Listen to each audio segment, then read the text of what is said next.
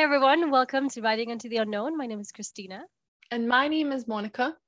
And today we have for you episode 39 of season four.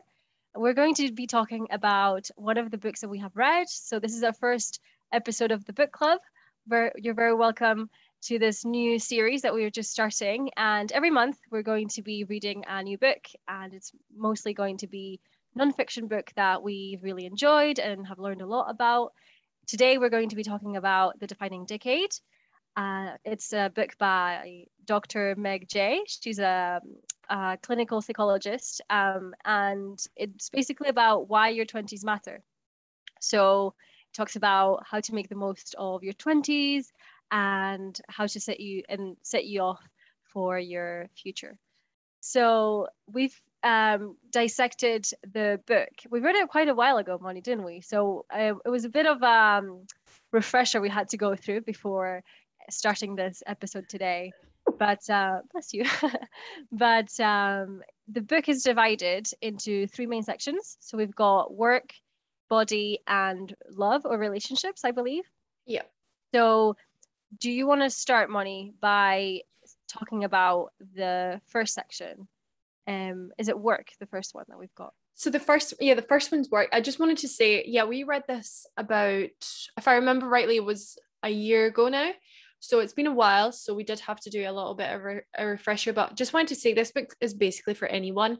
It is mainly targeted for people like around their 20s but you know if you're in your 30s it's also quite useful or even before that um, to get a bit of a head start. It's really it provides really good advice, as Chris said, within the areas of work, love, and also the body, essentially. So the brain and body. So I have the work here. This is the work. So I have the book here. This is what it looks like. And um, I really like the cover. And um, yeah, it's, it's a really easy read. It's split into a bunch of different chapters, but that's the overall um, main one. So should we just dive deep into work? yeah, definitely. I just want to say, um, those of you who are listening to the podcast version won't be able to see the book, but if you head over to our YouTube channel, um, hopefully soon we'll be able to mm, upload yeah. all of our uh, videos that we've got pending. But uh, so the first section, we've got different sort of chapters that the author goes through. And one of them she talks about, she talks about weak ties. And this was really something very interesting that I hadn't really come across before.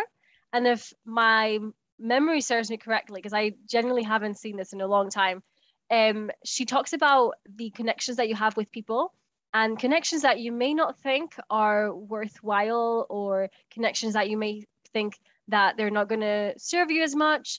Um, is those connections that you can also get a lot from in terms of networking. So do you have any examples, Moni, of when this has happened to you? Yes, so really well said. So the weak ties essentially are the networks that we create. It's not essential. It's not focusing on our closest friends, but the people that we meet at events, the people that we meet at societies. These people, these links will actually help us um, with say you want to work for like a company and you go to a society that's um say you want to work for sorry a civil engineering firm and you go to the civil engineering society you're going to learn and meet people within that field and it's going to help you create connections that could help you get other connections and it's all kind of like a domino effect. So i think weak ties are really important and oftentimes a lot of us have our group a groups of a group of friends sorry i can't talk today have a group of friends and it's hard for us to get out of our comfort zone but that's why it is really really important to get out there to go to events that you're interested in. Seminars me and Chris did this when we were in the first year of university second year even as well. And this is how we've essentially allowed our surface area for serendipity to increase and connect with other people that we wouldn't otherwise have connected with. And these weak ties have helped us with like finding different opportunities out there. And these opportunities have essentially escalated and helped us find jobs. So it is it kind of starts off as little bits and then it kind of helps you um in the long term. So and then these weak connections you can also you know i know people who because I was part of societies at university, I can now just reach out to if I for example, I'm organizing something with work, and because I know people from societies, I can just reach out to them.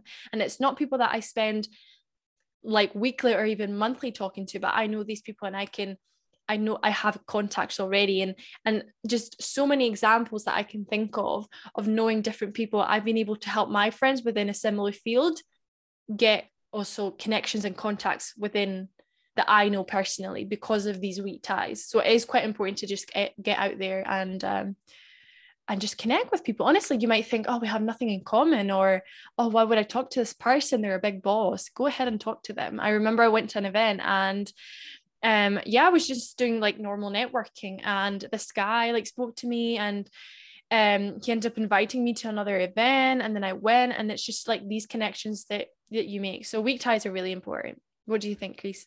Definitely. I agree. Something similar has happened to me. And I think a lot of people who have done the same, you know, have attended similar networking events as we have can testify to how beneficial it can be if done properly. Just, you know, going up to someone, introducing yourself, asking them what they do, how they are, and following the 80 20 rule, which is really important, which basically specifies um, that when you introduce yourself to someone or when you're trying to network with someone, try and ask them questions about themselves more than just talking about yourself. So try and focus 80% of that energy on getting to know them and getting to see what what they do and everything. And then just, you know, obviously if they are asking you lots of questions, feel free to answer and and keep the conversation going. But it's more about getting to know that person and making them feel they're being heard and in that way it really helps build that connection instead of talking mm. about me me me me me 100%. and they're not really gonna feel as strongly you know and that can really help you in the future i had i just remembered back to one of my um engineer it was one of the engineering networking galas i attended and it was i was just a little feeling a little bit shy and i was like i don't know who to speak to. There's all these people. And it was basically different uh, em- employees from different big uh, engineering employers who came about to this dinner and you were just sat in allocating in a in a table with them. But before that there was uh, just free drinks um, in the reception before you went um, to have dinner. And i summed up the courage to speak to one of the um, one of the one of the people there. And it was like five minutes till the the end of that section of the, din- the dinner. And uh, this woman recommended i apply for the Saltire internship program. And had i not gone up and spoken to her i would have not found out about this program that i ended up applying for. And then obviously she didn't get me the job. Like she just recommended i did it. But it was just that finding out about this incredible internship program, I managed to, you know, go through the whole process and eventually do my internship in the States, which was so valuable for my career development and personal development as well. And just little things like that, you think, wow, it's destiny. But it's just putting yourself out there, as Moni said, mm. getting yourself in these situations of discomfort that really help you get ahead in your career. Definitely. And I really like what you said just earlier on about when you're creating a relationship with someone it is really important to make it you know both both sides are talking you're interested about them they're interested about you.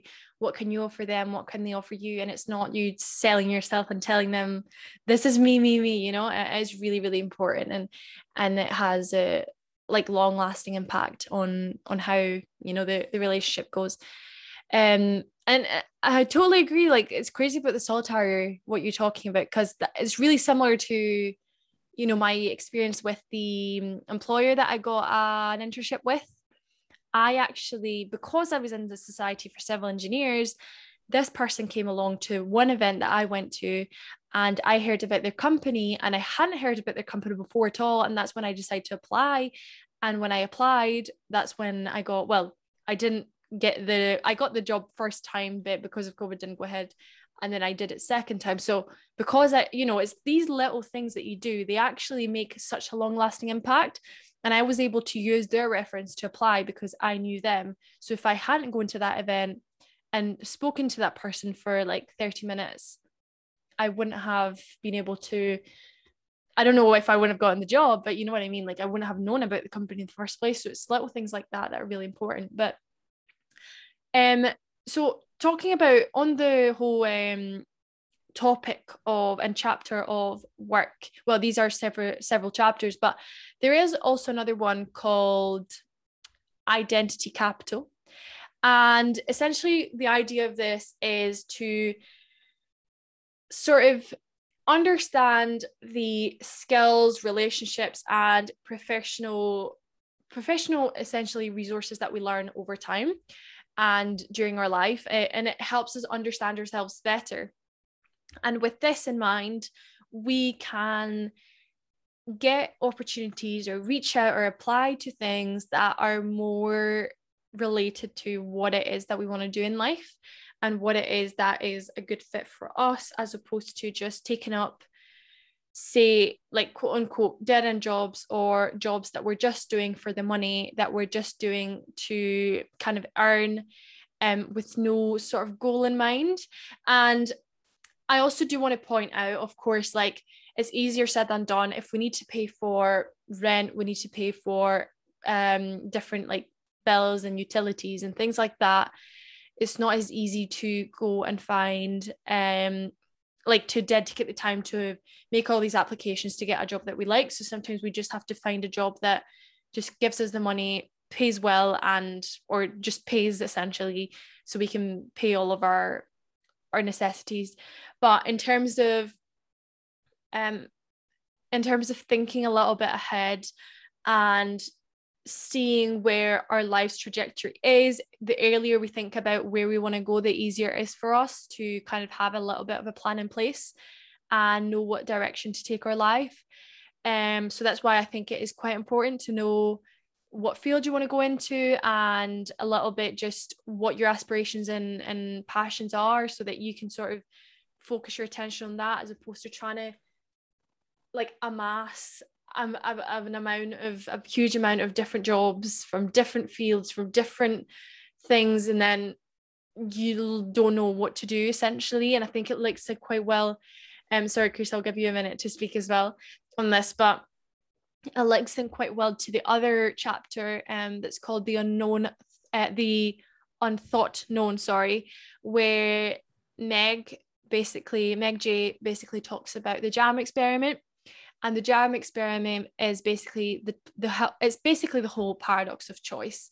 And in the first example you have 24 flavors of jam and in the other uh, in the other case you have in the other scenario you have six flavors of jam and researchers showed that with the 24 fl- flavors of jam, there were actually a lot less sales than in the six flavors of jam because you have more choice. So this also applies essentially to the options that we have at work. If we feel like we have so many doors, so, so many doors, imagine 24 different fields that we can go into, we feel quite overwhelmed. So we don't really know where where to go. Whereas if we have, say, six options, we have a better idea of where our life is headed, something that we can tailor a little bit more to our experiences, our knowledge, our personality.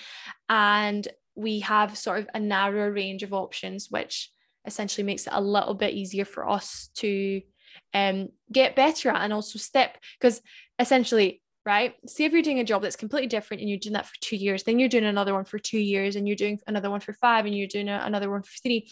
It's a little bit hard for you to kind of progress. You're always going to stay sort of at a level and you're going to stay sort of, how would I say it?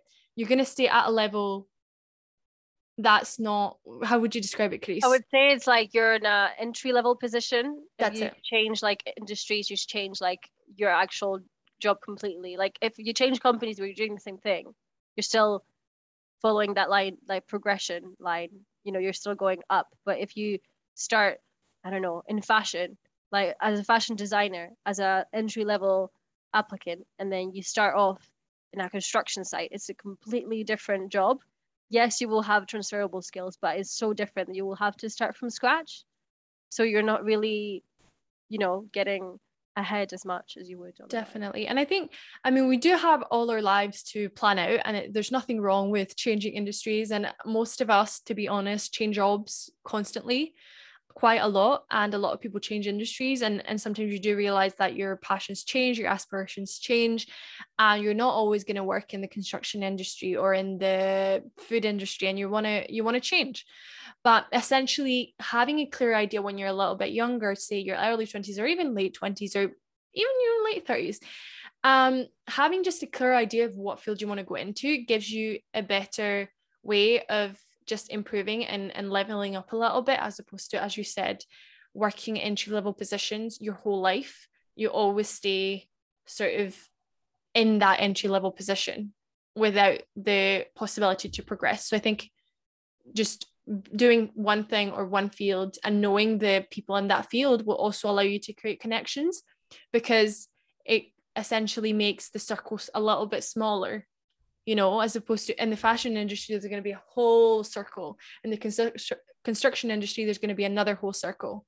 So it's just going to be a little bit harder for you to to find um get your feet on the sand and and move forward because there's it's just the, the industries are so big especially um, these two circles are so different from each other like if you did construction but then i mean I'm not really sure. If you did something with like quality surveying, but then you decided to change to project controls, they're still completely different um, fields, but they go- could both work in a, in construction. So at least you would know the sim- a similar circle. It would be a different circle, but those circles could overlap.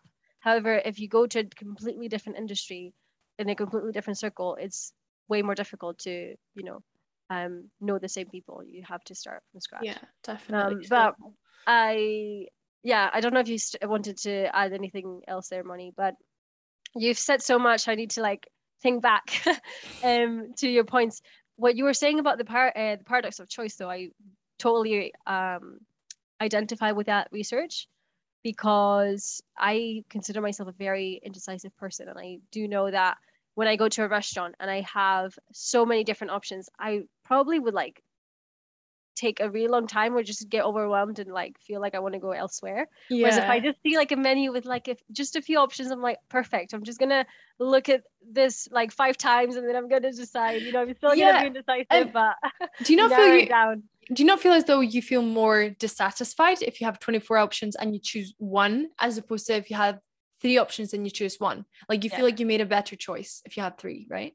Exactly. Yeah, you feel more in control in a way. So I think that's what it is. Is about the uncertainty and like the feeling of control that it gives you to have. Uh, yes. Shorter, uh, like less um, choice, less choice. Sorry, less options to choose from. Um, so there's there's another way of um, comparing different. So evaluating which option is better I can't remember what it's called, but it's basically imagine you have ABC to choose from, right? Let's say, I mean, I don't know, different types of phones. um, so you've got uh, iPhone, you've got Samsung. I mean, you've got Xiaomi. I don't know what other phones are like. I literally, yeah, I'm just an iPhone gal at the moment, so I don't even know what else exists. Really sorry. Um, for those who do not have an iPhone, we'll just say Nokia or something. Samsung, Nokia, Nokia. and what was the right, one that started with L? L. LG? LG, that was it. Those are really old school though. Anyway, that's another conversation. Um, so imagine you have ABC. If you compare A, B, C, you're gonna be really indecisive. Maybe I, I, I comparing phones is, is not a good example because you would take the iPhone, but I promise I'm not sponsored. um, but imagine you're choosing between different uh, paint for your bedroom wall. Okay. So you've got blue, pink, and green, right? So instead of comparing blue to pink to green, you would compare blue to pink and see which one you like more. You would compare blue to green and then to see, okay, uh, maybe I like this green one more. And then you would also compare pink to green. And then in those three separate comparisons, you would choose which one you like most. And the one that wins the most times then you'd go for that one, if that makes sense. Because you can isolate them and really evaluate like the pros and cons of each um, in between them, which really helps you narrow down your search. Does that make sense? Mm, That's really, really good. I think that's such a good um, way to think about it, right? Because you just brought me back to when I was helping a friend out with her choices. And I did the exact same thing that you have just mentioned about the colors. So I think she had different options. It was following a PhD, finding, so it was doing a PhD in, so doing a master's in London. Another option was traveling abroad and starting a company or um continuing on with or finding a job like in Scotland or something and that was her different choices. So what I suggested was don't think about the three. Think about two. What would you do in this case? Would you apply for the masters in London or would you continue or you would you find a job in say Glasgow or Scotland? What would you do and and choose one and then I compared it to the other one with the moving abroad. And once you do that, it's so much easier to choose as opposed to having to compare the three. So I really like that you mentioned that. Um, yeah. That's yeah. a really good example. I mean, way better than the paint one. Like it really shows, like realistically, how this applies to real life. You know, like it's a life choice situation, and you really have to break it down in order to really evaluate what matters Yeah. to you the most. definitely. But um, you also talked about the the effort that we must put or we should put like into developing ourselves professionally as well. Because obviously you did say that a lot of people well most people have to pay bills you know. And bills don't get paid by themselves. So sometimes we have to take up jobs that are not our dream jobs.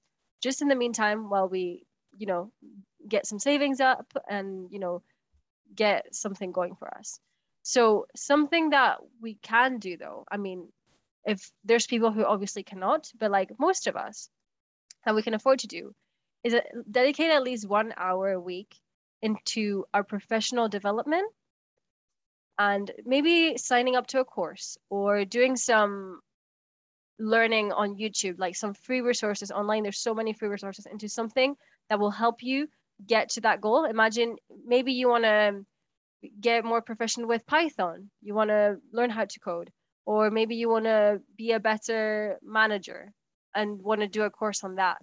Really developing your skills. That's what your 20s are also for. They're for learning as much as you can.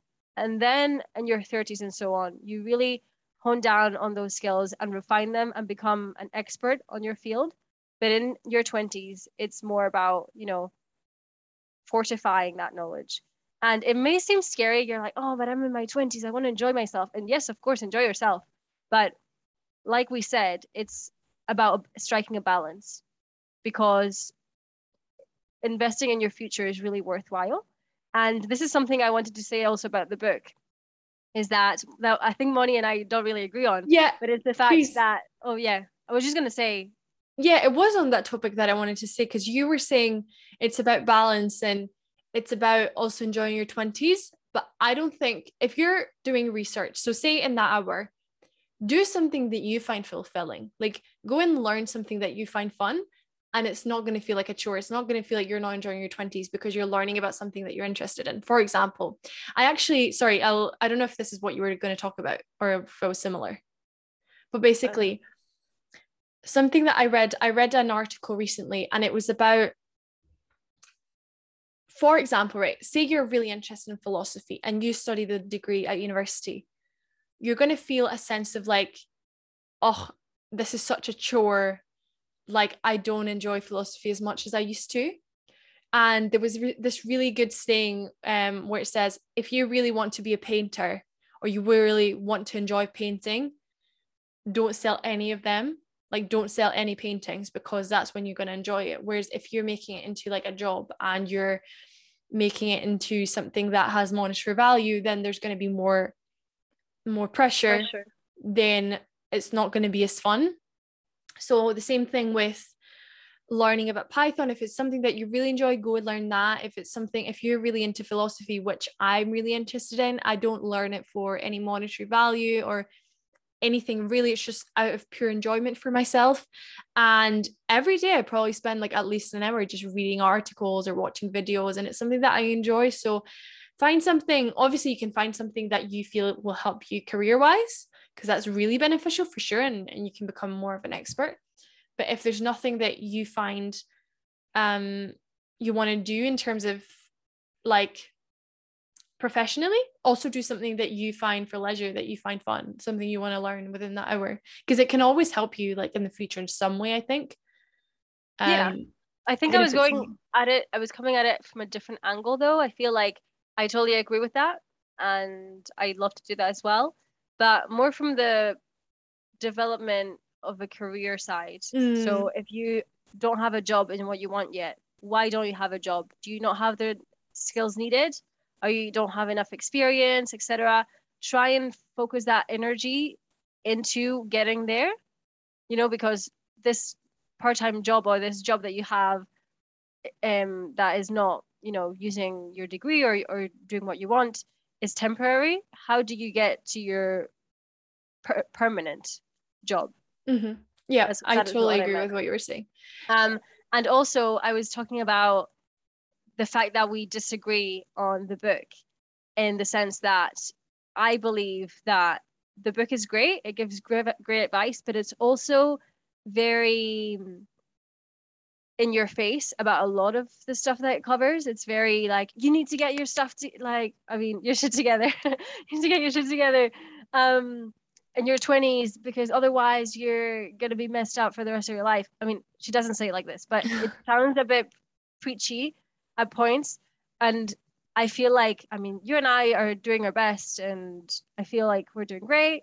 Um, but yes, I think your 20s is also about getting to know yourself as a person, exploring different things, because as you said, you're you're not gonna know what you want to do straight away. It's about trying things, trial and error, you know. Um, you know what you like to do by knowing what you don't like to do a lot of the time. So if I if I do an internship in something very technical and I don't really enjoy it, then probably my dream role, if you want to call it like that, is not going to be doing something very technical. Maybe I would enjoy more of a managerial position or something else like that. Yeah. So with the book, she talks a lot about, yeah, you need to, you know, um, get in a serious relationship, have a, a great job, and like start earning all this money, blah, blah, blah. And I think it takes time. Everybody's in their own journey. And some people may have had luck. Like a lot of people have lots of unfair, unfair advantages that play to their benefit that other people don't have. And it takes more time for others. You know, people are really fast learners. They're blessed with great intelligence, you name it. Everybody has their own journey. So you cannot expect for all to just have everything figured out. Yeah, definitely. I do agree with your point, and I do agree that we're all in our own journey and you can't just say because you're in your 20s this is how you should be doing things and this is at the stage of your life you should have it all figured out i think the way i see it is the book is sort of like a tool and it's sort of a book of advice and no matter what journey you are there's people that are in their 30s they could be in their 40s they could be in their 50s I think they can benefit from this. So I think it is, you know, it is the defining decade with a big 20 in the middle, which kind of implies that it is targeted to the 20s.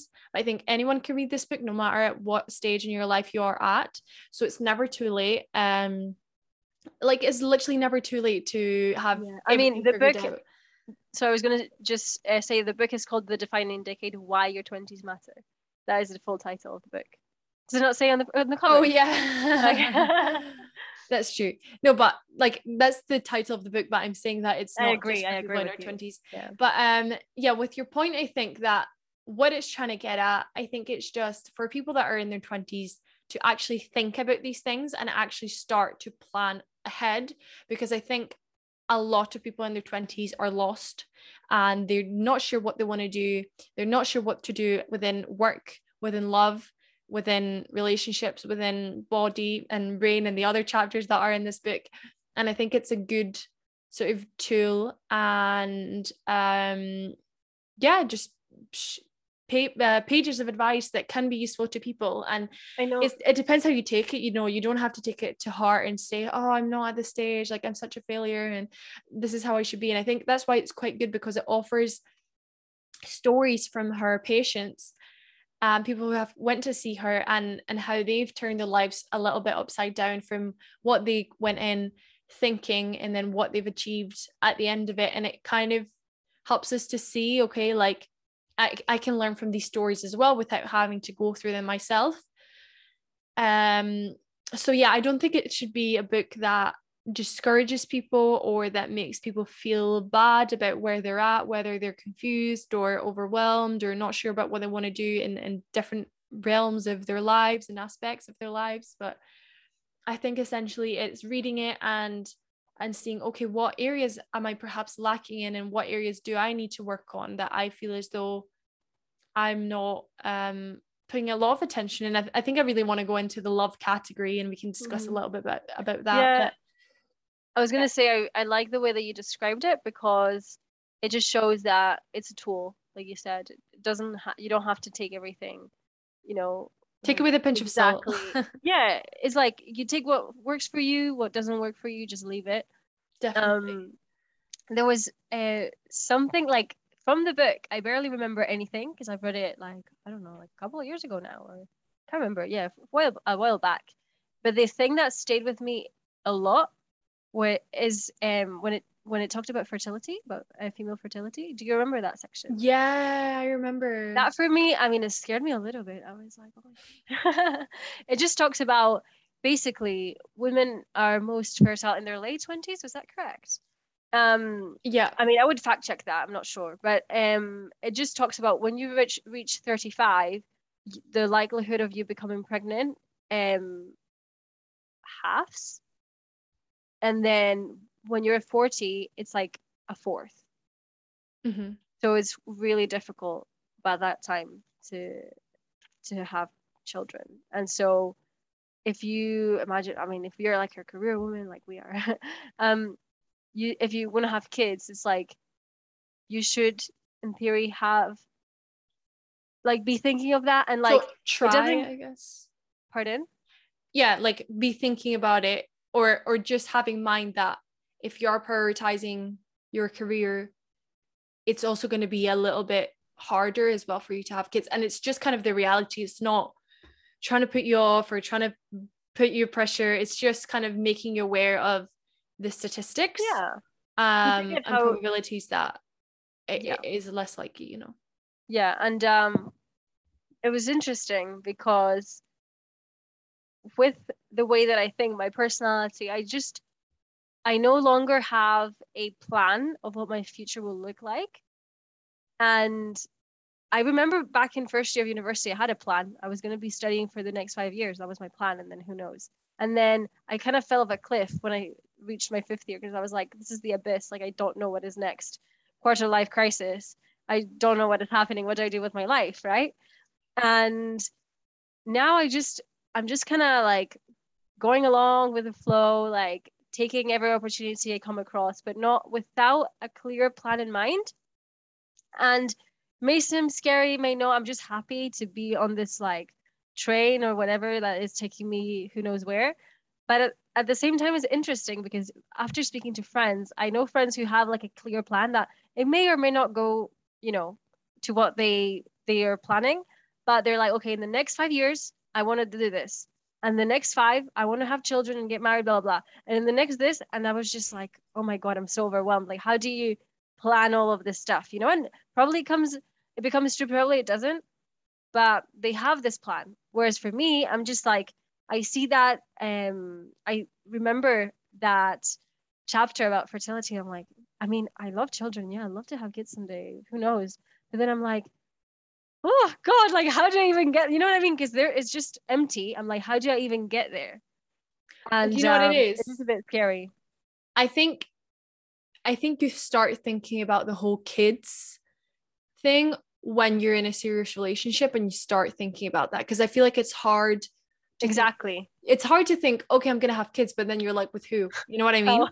like i think yeah. i think that's when you start thinking about kids when you're actually in say a committed relationship and maybe you start thinking about marriage or you start thinking about um, cohabiting together and, and moving in and then you start thinking about maybe should we have kids should we not and i feel like it's it's the it's having that person because I feel like it is a bit a little bit hard. Like when I was younger and I wasn't in a relationship or anything, I used to think, yeah, I'd love to be a mom someday, but I didn't really have a clear idea of it. I just thought, oh, kids, they exist. I'm sure I'll have them one day. But it's hard to actually say what age and what your plan is because there's no partner there, you know? Exactly. So I think once you get to the stage where you have a partner, then it's a little bit easier to plan. And I think that's when things will start to fall into place a little bit easier. But that's um, what I um, mean. So, like, so, yeah. when you don't have, like, there's this gap, you think, how do I get there? And yeah. even, but it can work with for with so many different things. Like, if you have a goal, it's about breaking it down, but it feels so difficult to break down if you have no plan whatsoever. So, what do you think? Are you the kind of person who likes to have the next five, ten years planned in advance, or do you just go with flow? So, as of recently, I've been a much more go with the flow person. I think, like previously, I was very much five years, 10 year plan. What am I going to be doing? Where am I going to be living? What am I going to be working as? And it started to get a little bit overwhelming because you create these expectations in your head. And then what happens if they don't go to plan? You are attached to the idea of expectations. And the more you envision the future for yourself, the more disappointed you will be because the future never pans out as you expect it to be. It never pans out exactly as you thought it would be. Maybe similar, it might be similar, but there's going to be changes. So I think now I'm a lot more embrace the present and if things feel right right now that's good if you're in the right path that's good and it's important to think a little bit about the future I'm not just like blindly doing things and then I'm, I don't know what's what's next but I think for me right now it's more one year two year five year plan as opposed to 10 year 15 year plan because that's just too far for me so yeah i'm a lot more think about the now and don't be attached to expectations because essentially the more expectations you have the worse it will be for yourself what about you Grace? yeah i think that that is deep down the reason why i don't have any expectations is because i'm so afraid of what if it doesn't become true. And i think I've, that's been the way that i've thought for so long. Like i remember during exam season at uni i'd be like oh my god i failed i failed i failed and then i would pass. And then i was like why did i say that? Like why did i you know why did i think that? But it's just like preparing for the worst because i was too afraid. Oh. you know if you if you fail oh yeah like i knew i was going to fail anyway and you think and you try and convince yourself that you didn't care or it didn't matter but and were you happier when you passed maybe yeah because you're you're already have an expectation that's a little bit like i think that's so toxic. I don't like it. But no, like, you know what? Then... They, um, you know, Ali Abdaal just released a video, and I was watching it yesterday, and it was talking exactly about this. It was called the pessimistic, like it's basically spoke about why happiness is. No, it wasn't like why happiness is toxic, but it was something to do why with happiness like, is like subjective, or like no, it was. Perception. Oh, wait, let me look it up. Yeah, look seconds. it up. Um, the video was literally about two seconds. I feel like I don't want to make up titles and then say the wrong thing. But yeah. Okay, so the video was called Why Positive Thinking is Bad for You. Mm. And he basically spoke he basically spoke about um what was it called? Um I forgot the name of the um, wait a second. What do you mean? he was talking about different like frameworks, I guess you could call them. And it was called, sorry, what was it called again? I will find it. Oh, yeah, yeah, yeah. Anyway, but it basically what you said. It's I really wish I I made a note of it. It's okay, no problem. But anyway, sorry, I'm taking. We'll put it long. in the description. Yeah, we'll put it in the description because it basically talks about what we're talking right now. Yeah. So, essentially, the more if you have these expectations of I'm going to achieve this, I'm going to be the CEO of this company, I'm going to be this and I'm going to be that, and then you don't achieve it, you're going to have like a worse future because like your your future self will live like less happy than you actually envisioned it because you had these expectations for yourself that probably like aren't going to be true in the way that you envisioned them.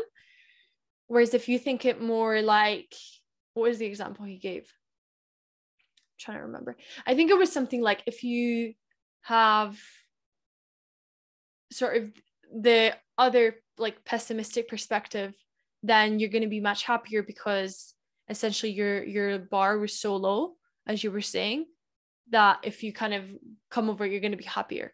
Yeah. Um, i mean um, i think it's you have to strike a balance again because i don't think that thinking i was going to fail is good for me oh yeah definitely. and i don't think oh i'm going to get 100% is logical either like it's not going to work um, because getting 100 is impossible in engineering but um I think it's about, you know, being more, yeah, going with the flow. Like just take everything and, and be grateful for it. You know, like you got this job, woohoo, great. Like who knows what's going to come next? You know, enjoy the yeah. present, do the best you can, and don't think, oh my god, like I got this job, but like I'm gonna get fired soon, like or oh I'm not good enough. I mean, I don't know. Is that pessimistic? Not maybe. But um, you know um, what I wanted to say though. Yeah. I think on yeah, the yeah. on the same topic of go with the flow and blah blah blah. I think it's very very important that if you're going with the flow, make sure that you feel like you're heading in the right direction.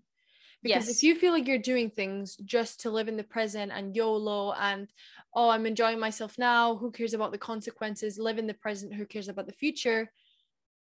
Are you also going in the path that you feel is right and are you doing things with intention like i think it's also like because i feel as though okay the job that i'm doing right now it has a greater purpose and i feel like it does have the right intention that i want to pursue like that that job and the relationship that i'm in i feel like it has the right intention. Like i feel like i'm doing it with and i'm going in the right path. Like say if you're in a toxic relationship or you're in a job that you hate don't just do it because you're like live in the present worry about it later. No if no no. feel something I... is wrong change something. Like is your attitude wrong towards this? Maybe it's time to change and maybe it's time to do something else to better your future and i think that's what i wanted to talk about with relationships but yeah that's an ahead. excellent point. Let's let's jump into relationships. That i was going to say that's an excellent point because yeah so true. Like i don't think going with the flow is the right term then. I think it's just don't hold yourself to unrealistic standards of perfection. Like nothing is going to go perfectly a- according to plan something is to not go wrong but like just go differently you know? It's not to go exactly the way that you envisioned it because there's so many factors that come into play but that doesn't mean it's bad. It's just different and you just have to learn to adapt. And in that sense, yes, go with the flow, but as you said, go in the right flow, an intentional flow, and create opportunities for yourself that will allow you to go in that direction. So, for yeah. example, you getting this job, that is the right direction. But did you expect it? Did you think you were going to take a year out of university? No, but it's like mm. a happy accident, I'd say. Exactly, exactly. Okay, so now going into the topic of love the first sort of chapter talks about an upmarket conversation. And what it essentially is talking about is that a lot of people now who are in their 20s are kind of into the whole hookup culture and you know you know what I, I'm talking about the whole hookup culture and Meg uh, Meg Jay's advice is to not be afraid to get into a serious relationship early and I don't know if our thoughts are different. To know or to yes. What did you to, say? To get into a serious mm-hmm. relationship early, like to, to not be afraid essentially to get into a serious relationship early. And I want to hear what your thoughts are on this one. I think we've had this discussion before, and I think it's such an interesting topic because I'm trying to be very open minded with this. And there's, I don't think there's a right way for everybody. As we said, everyone has a different journey. People mature at different point in their lives. They get to know themselves like they have an evolutionary period of getting to know themselves eh, over a different period of time as well and maybe they're not ready for commitment etc they want to explore and experience getting to know other people. And so i wouldn't automatically say it works for everyone. Everyone has to be in a serial, serious relationship straight away. But yeah i understand her point in the book. Excuse me. Yes. I think I think with what she says, I really like her advice. And I can definitely understand it from what you said, Chris, in terms of everyone's at a different point in their life. Some people are happier with the hookup culture. They don't really are not looking for something serious. Um, they don't want to be committed. But I personally feel, from my perspective, that if you want to be fulfilled in a relationship or you want to feel a sense of stability, you, let's be honest, you're going to be much more fulfilled with someone who you feel like you can open up to, who you can be vulnerable with, who you feel like you are have a safe home with. Um, not like a, a literal home, but you you know what I mean. Like you feel comfortable with this person as opposed to being with someone um just for the night or just casual and you know you you can't feel like you can open up as as safely which is why i feel like it is um important but or I, good i guess to get into a yeah. serious relationship early. And i was going to add sorry i think also with the sense like we're talking about hookup culture and we're comparing it with a serious relationship but there's also being single. And a lot of people aren't ready or don't want to be in a relationship. Oh yeah. And they get to know themselves and they have friends to lean on for their emotional support. And there's people who yeah there's all sorts of people who have different agendas and different things that they want to accomplish throughout their life. And i believe that you can just say okay yeah this is the right way. Yeah.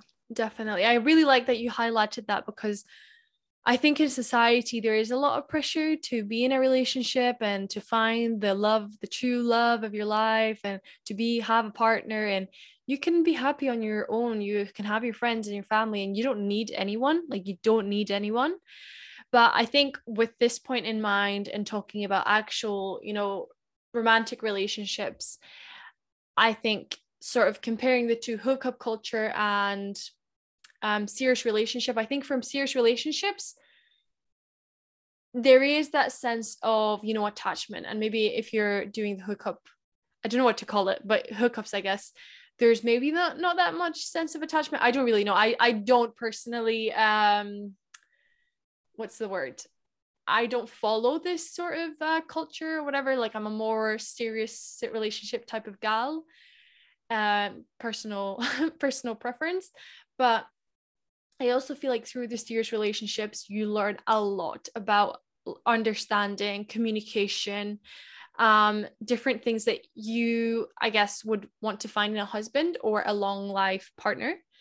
And if you want to have children, you want to be able to discuss these things. Like if you are in a serious relationship, you discuss how can we best communicate? How can we best work in a team? How are we going to manage tasks? How are we going to fi- manage our finances? How are we going to manage our different schedules how are we going to um, ensure that we're understanding that we are um, like collaborative that we are listening to our love languages and through this work and through having a serious relationship you have more time to invest on this person.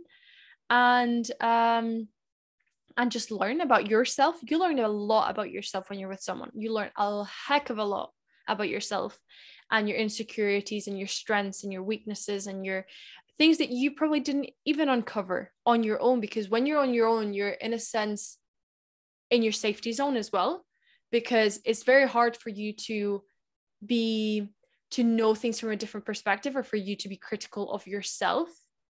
Like it's I'm, I'm not saying it's hard for you to be critical of yourself. That's that's easy. But do you know what i mean? Like it's hard for you to know what it's like to have to care for someone else and have to the, put you um unknown knowns.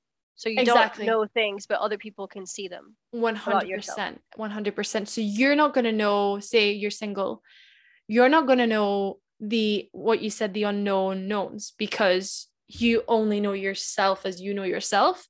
So when you bring someone else into the equation, a partner, it's much easier for them to identify things that you didn't know about yourself. So sorry, I feel like I'm repeating the same thing, but you do end up a lot um, discovering a lot about yourself. Whereas I feel like if you're doing hookups, you don't get into so much depth, depth in the relationship that you can you can learn a lot about yourself. I think for sure in different aspects, but I think there's not that much depth to it, mm-hmm. in my personal opinion. I also so, and, and just to finish off, I think, and when I, I'm saying this from my perspective again, let's take it. When, for example, if I'm looking for a long life partner, I want to know about these things. I want to know how do they deal with conflict? How do they communicate? How do they, how are they understanding? Are they compassionate? How do they treat other people? How do they treat me? And how do they deal with their finances? How do they do X, Y, Z?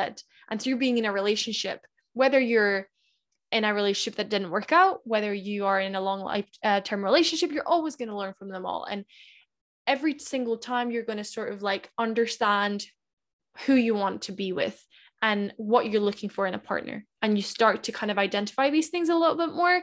So then when you're going to be with someone long term, you have a better idea as opposed to just like going around and not really being sure what it is that you want. That yeah. was what I wanted to say.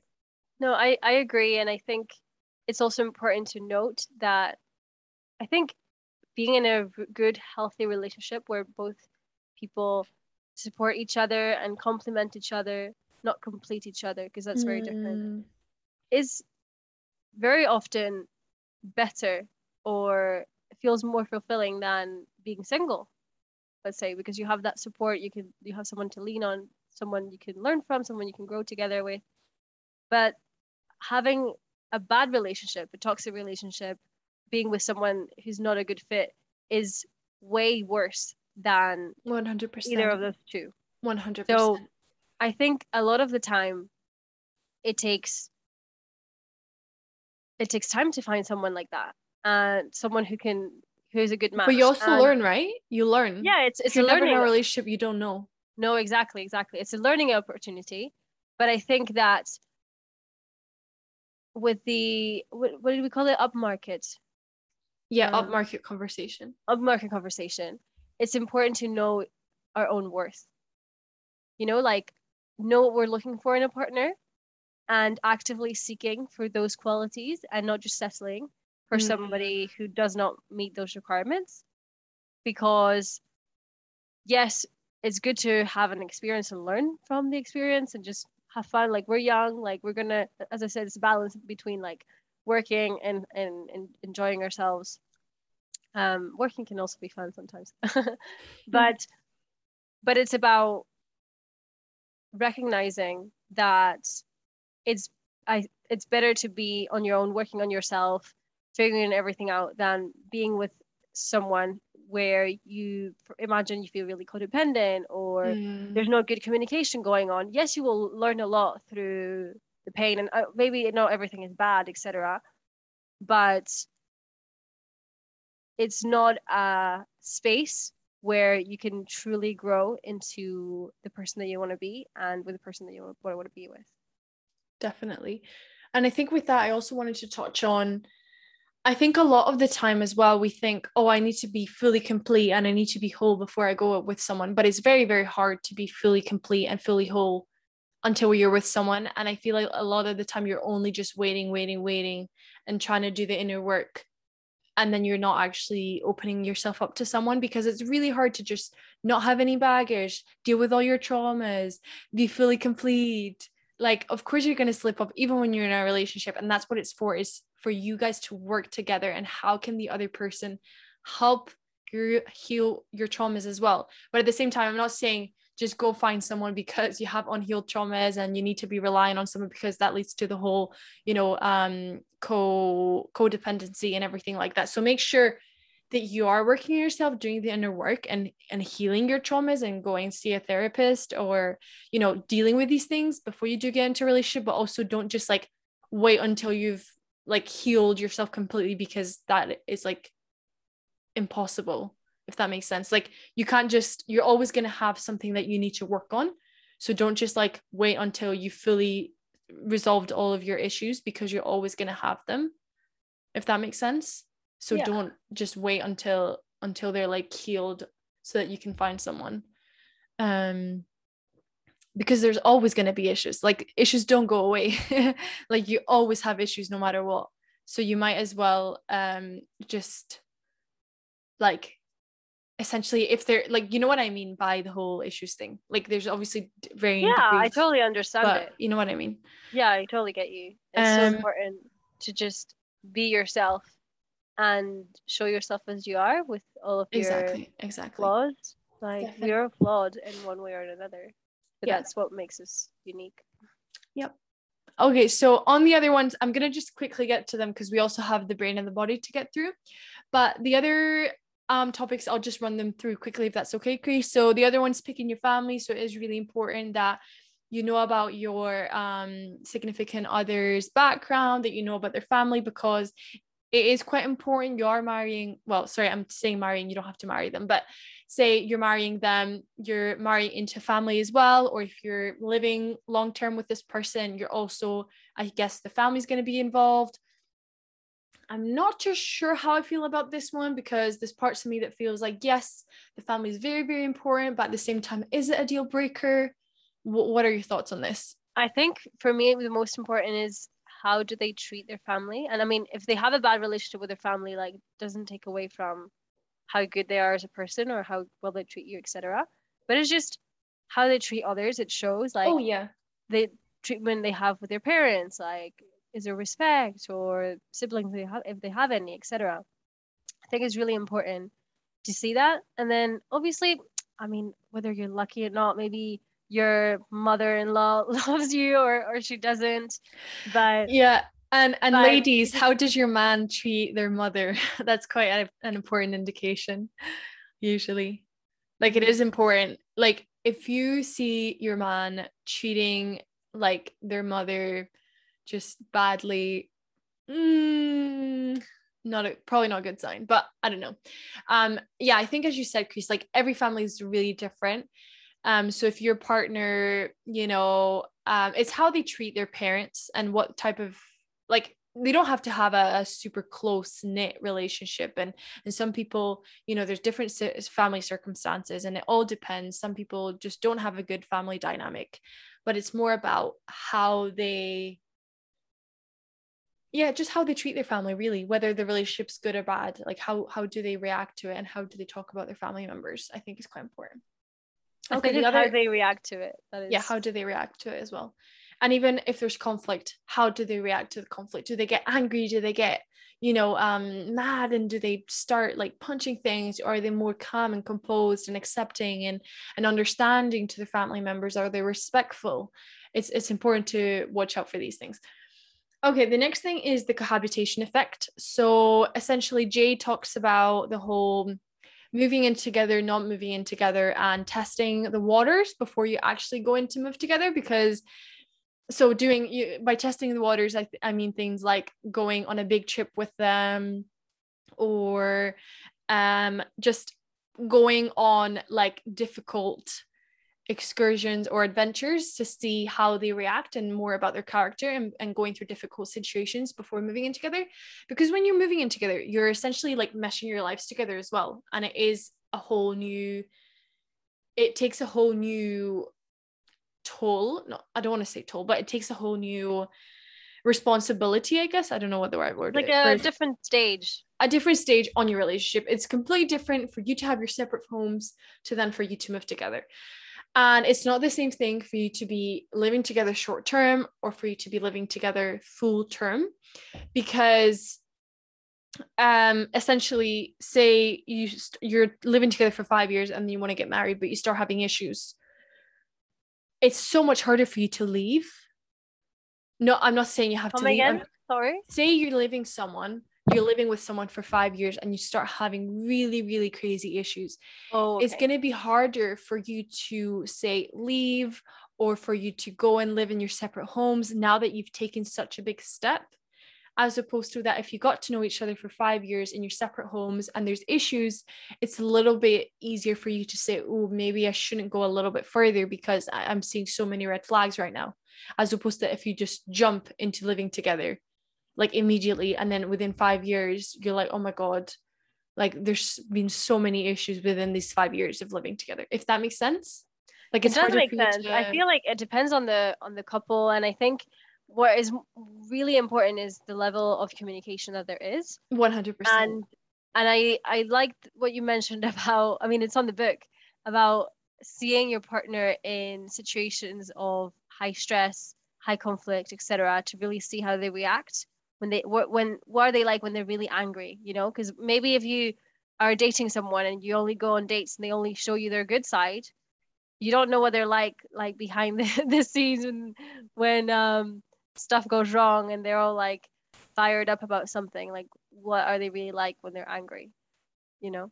Yeah like you have to go through struggles to know what are they like at their lows and really like test them and see do they get really really really mad? Do they shout at you? Yeah. or are they understanding? Do they want to see how you speak from your perspective? Do they ask you what can i do for you? And how can i help you? And and how can i be a good good support for you right now or are they like oh but why are you, moody and why, also, are you, yeah. why are you crying you know what i mean but i also think it's about what i said communication like yes 100%. maybe they they tell you oh why are you moody uh tell them you you you don't like when they say that like just be like yes that's not okay like you you shouldn't question why I'm moody. Like I'm on exactly. my period. Like let and, me be. you know and they're I mean? not perfect either. So yeah, exactly. Like they might like snap at you and that's okay you might snap back but it's about how after it like can you realize okay i might have snapped at you i'm so sorry i won't do it again and you learn from your experience. And but if it keeps happening and happening and you feel like you're they're not really improving and they have these patterns of just aggression and and toxicity then maybe it's time to like if you've communicated and you've talked it out maybe it's time to like seek out other solutions um to see how you can actually best navigate those things. Yeah. And going back to the cohabitation effect, I think we did talk about this in one of our previous episodes, I remember now. Um, it's also really advantageous, I think. I mean, it would be great in theory if you could have that period of trial before you the actual big move, you know, like give it a go, like go and live together for a bit just temporarily, like stay at each other's houses for a bit and see what it's like. Like, yeah. would it work? Are you comfortable? Definitely. Do they do they get on your nerves about certain things? Do you have pet peeves that you just can't get over? Stuff like that. Yeah, and I think something I also wanted to highlight just before I move on to something else is I think every person has a very different outlook on relationships as well. Here we're heavily we're talking to probably a an audience that is say we're, we're not really talking about marriage at the moment um as you've probably noticed on our on our discussion. Um so it's probably relationships that are maybe aren't looking for marriage or people couples that are um looking to like they're dating and then look to uh, move together and things and then maybe they get married at a later date or maybe they don't get married. But if we look at people that um say religious couples um d- depending on on what religion you you follow but for example i know for example in islam like you don't date. You don't date you know what i mean? So essentially it's more about compatibility. And if you're both you know um, good muslims and then your family sees that um your partner or your future like future husband future wife has a good like good qualities that they know would be a good fit then you're ready to um, get to know each other with um, with like a family member and then you speak and then you kind of get to know each other and then it's like wedding time you know what i mean? And then after wedding you get to actually really really know the person and it's through the the wedding that you actually get to really like understand move together da da da da da. So it's after the wedding.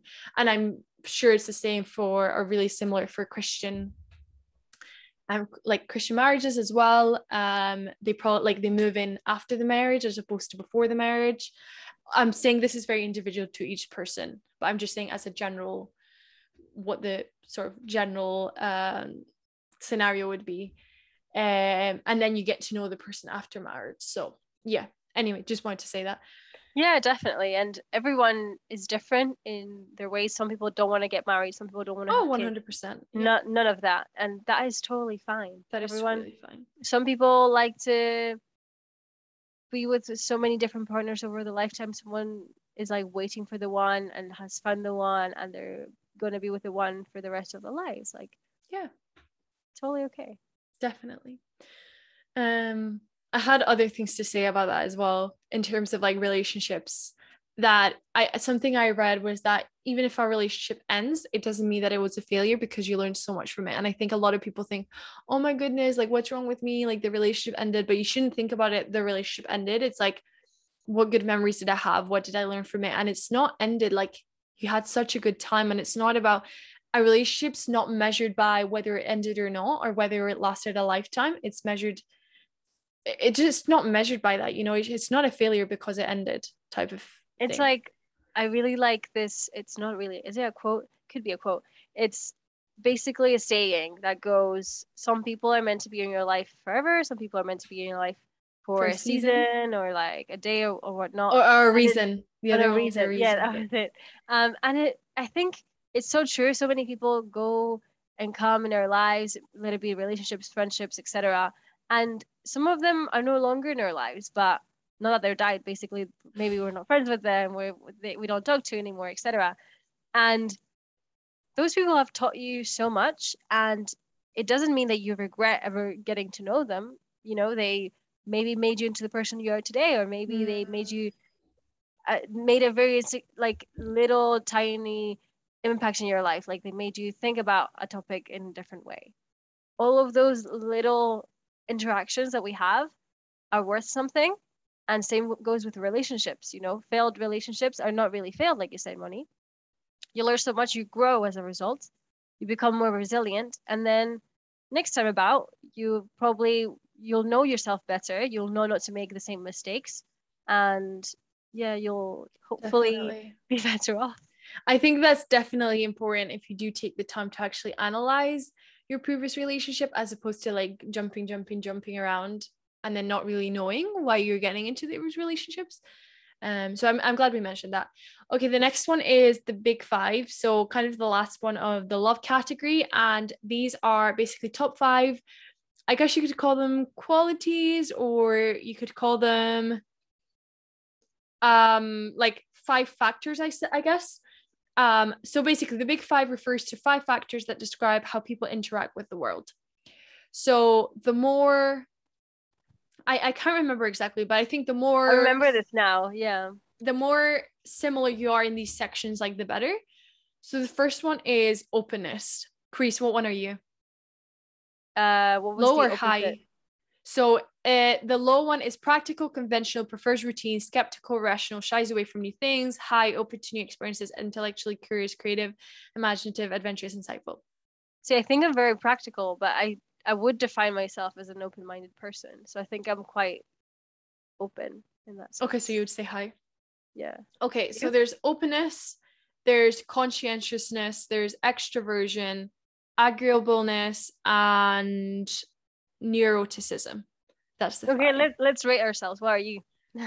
okay, so uh openness. I would say I would say hi for sure. Yeah. I would say hi. Yep.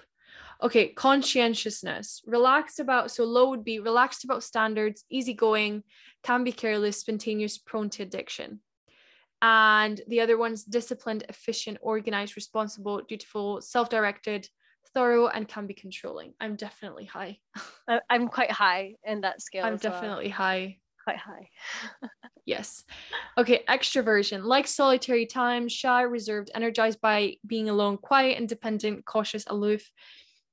And the other one's outgoing, enthusiastic, active, novelty seeking, gets energy from interaction with others, talkative. I feel like when I'm insecure, I'm quite shy and introverted. And then when I'm feeling very confident, I'm like very extroverted. But naturally, I am an introvert. Like mm-hmm. I retreat into my shell when I'm feeling like oh, what is happening? So like that is my my instinct. Okay, so if you're really upset, would you retract more in your shell? Yeah. I mean, I, am okay. an, introvert after all. So you know what? I feel like I've always been more introverted than extrovert, but now that I think about it, I'm actually, I think I'm maybe high for this one. Just because now that I think about it, whenever I'm sad, I always like go out to like talk to someone. Like I feel like I think like I think I also talk to someone. Yeah. Like I'm always very like, oh, but I need to tell you my problems type of thing. Instead of like keeping to myself and thinking, oh, like why am I upset? Like I'll go to like the first person of close contact and I'll like tell them my problem. And then yeah, I think like, I need to advice. vent off to someone. Yeah. Like, would you be more like, oh, I'm really upset. I'm gonna keep it to myself. I'm gonna cry myself. No. Yeah, I'm definitely no, no, like tell. I don't like to someone. bottle things up like that. Yeah. Like I just like to like rant and like get it out of the way. Me, one hundred percent. Go on with like, my life. yeah, because I always think like, oh, I love my alone time, but then see sometimes when I'm just like at home myself, I'm like, oh, I want to talk to people. Like I just want to talk to people. So I think I'm probably more extrovert actually now. See, I Maybe think like it depends. slightly. It, I think it depends on our environment because I I keep saying that I'm naturally an introvert, but then in many occasions I feel very extroverted. Especially Yeah. if I find someone that I really connect with, I just talk so much. Like Mm. my friend, my childhood friends, they always say, "Oh my God, Christina, like you talk so much." Like genuinely, every time we meet, they're like, "Oh God, like you literally like non-stop talking." They're like, "Where is she gonna stop?" But then maybe because I feel comfortable in that Yeah, scenario, whereas if yeah. I'm in an unknown environment and I don't know anyone and I don't really know what is happening, I feel like more of an observer and I just like take it all in what's around me. Mm. I So think it really depends. I think maybe in the middle in that. one. Yeah. Okay. Agreeableness. Unco- uh, so low would be uncooperative, antagonistic, suspicious, has trouble understanding others. And the other one, the high one is cooperative, kind, affectionate, friendly, compassionate, trusting, compliant, understanding. I'm super affectionate. I think I think I think it go it comes back to how I'm feeling. So when I'm feeling insecure, mm. when I'm feeling down, I'm like a bit more weary of people. I'm like, oh, I'm not very trusting. Whereas that's naturally, I like, yeah, I love hugs and I love like talking to people and like I love spending time with my loved ones. But then that is when I'm feeling really happy and you know like excited about stuff. Like I was on a call with my friends the other day and they were like, oh my god, Christina, we're so happy. You're like, um, like what is the word? Um, bubbly. brillando. No. Like brillando. What do you uh sparkling? yeah, you're like shining like Oh, shining. um with like happiness, you know, because like, Like you seem so happy about yeah, um yeah, there's another word I can't remember, but like um, bubbly, I guess. Yeah. Yeah, with like your new job and stuff, like you're naturally always really happy. And I- they said that, and I was like, am I? Maybe when I speak to them, I just because I really enjoy their company, so Mhm. maybe I I show that side of myself. Whereas in other circumstances, when I visibly don't enjoy being there, like ugh, I don't know, I went to this Oh, yeah. festival the other day and I just really did not enjoy it because it wasn't my vibe. It wasn't like the kind of music that I like. Um, and yeah, I was just there like, mm. so you could see in my face it wasn't like Oh. sparkling or whatever. Yeah, yeah. Depends on the I think it probably you're right. I think it depends on the environment, but I think we tend towards more like high for this one. Um, and then the last one is neuroticism. So low is not easily bothered, secure, takes things at face value, emotionally resilient. And then high is tense, moody, anxious, sensitive, prone to sadness, worries a lot, and quickly sees the negative.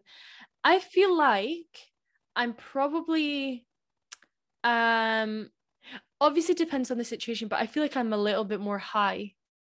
Like I'm definitely a lot more like anxious and sensitive and tense and prone to sadness and worries a lot.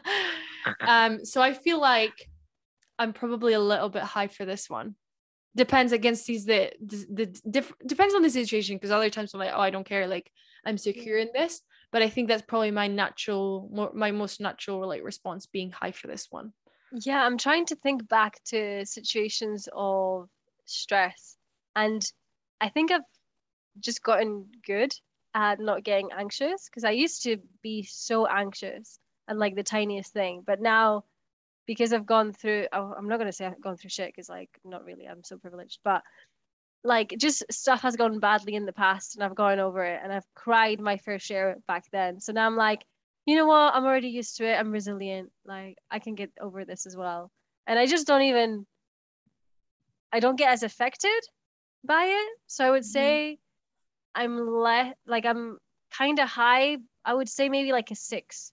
if, okay. If, yeah, or six and a half. Mm. Yeah. As again, again, it depends on the scenario, but I think I'm way less. You know, I don't get as anxious in situations, although I'm very sensitive still. Like I think that's just my nature, and yeah, I'm trying to be less so. But again, is when you feel most insecure, most vulnerable, that you show these sides of yourself a bit more.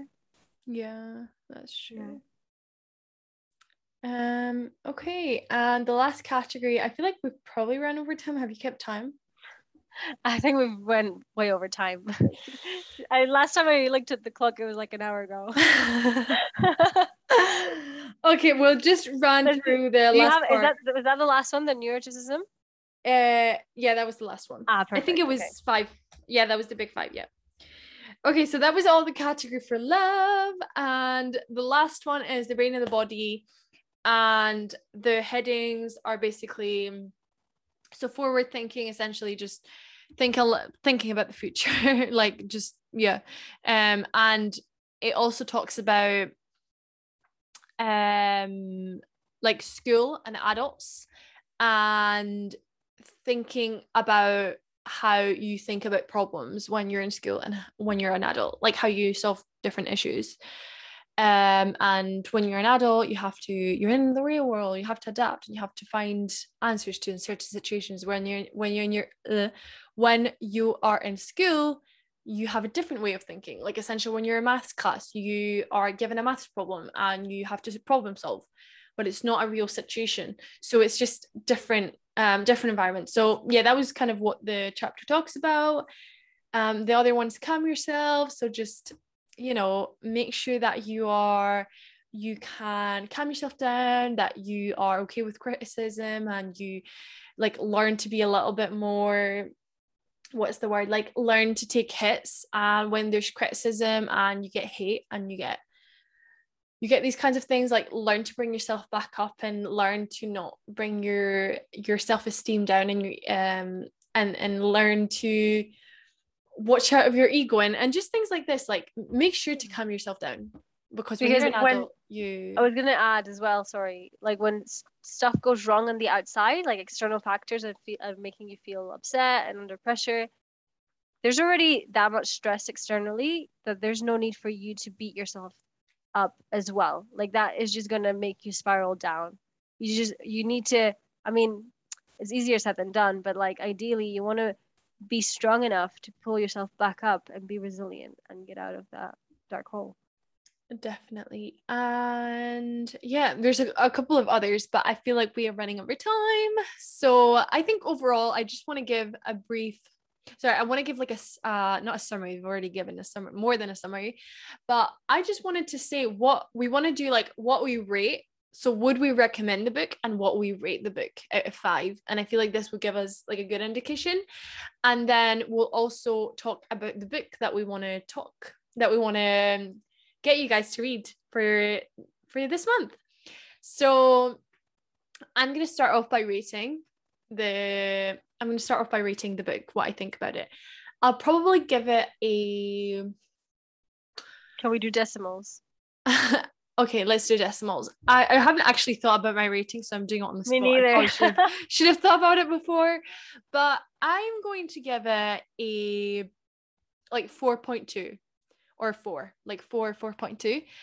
The reason as to why I think that is is because um the book does give good advice but I don't think it's anything like groundbreaking. It's nothing that you probably all don't already know. I think some things might be like, oh, this is nice. I didn't know this before. But I think overall, when I read it, it's not like it absolutely changed my life. It's not like I didn't know most of the things that were in the book. So it's kind of maybe like a good refresher.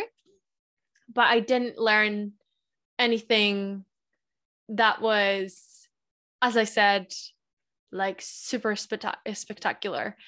Um, I do like how the book is laid out and the chapters, and it's easy to read. And she gives examples and research, and essentially she is like the narrator, so she does talk about her practice and her the stories that she's heard. Obviously, all the names are anonymous, but um, she does give give good stories. So, um, yeah, I think 4.2. And would I recommend it? Definitely, I would recommend it if you feel like you're not too sure about your work, love, and overall well being lifestyle and you want to get some tips, I think it's very good. But if you're quite clear on maybe you say you're quite stable in your relationship or you have quite a stable job and you know where you're headed, um, and you're quite good at keeping, you know, making sure that you have good mental health and good physical health, and and all these areas, if you feel like you're quite stable, then I guess, I mean, you could still read it. I think you could definitely benefit from it, but I think it's more for people that um that are maybe at a point in their lives where maybe they've graduated and they're not too sure what they want to do or they're still at uni or maybe they have a job but they're just not sure like they want to do something else and they're just not sure how to make the the change and the move. So just yeah, that's my opinion. What about you, Chris?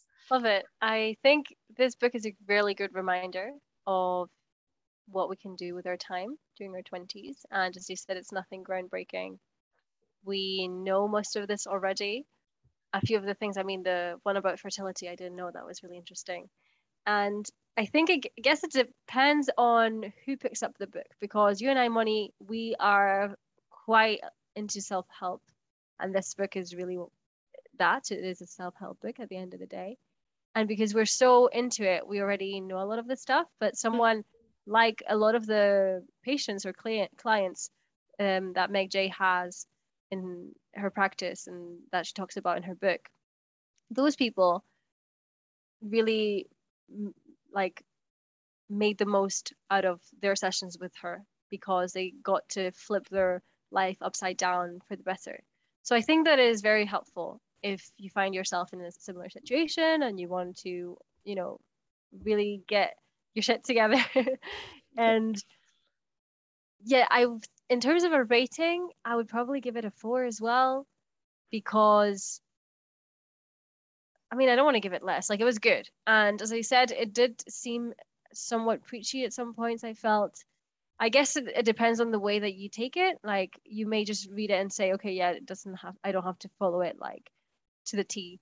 But yeah, it did feel like, you know, you have to have all of this stuff ready when you're still even getting to know yourself and there's too much going on in your life.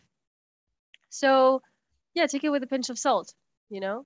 You're on your own journey. Just take your time, take the advice that you feel is applicable at the po- uh, this point in time, and good luck. Definitely. But, but yeah, it's, it's a good book.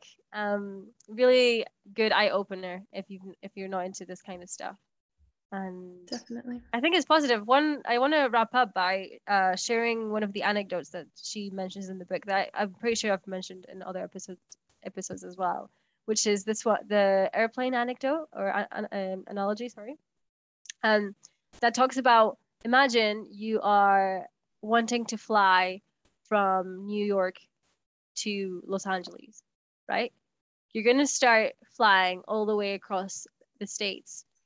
And if you all of a sudden realize that you want to fly to Miami, right, in Florida, you you only have to do a small detour if you just left the airport, if you've just like taken off. But if you find yourself all the way in, who knows, Nevada, I don't even know, does it go through there? Like, is that the, is that the correct route? then it's so much harder. You, you have to like almost turn 180 and like fly in the opposite direction to go to Miami.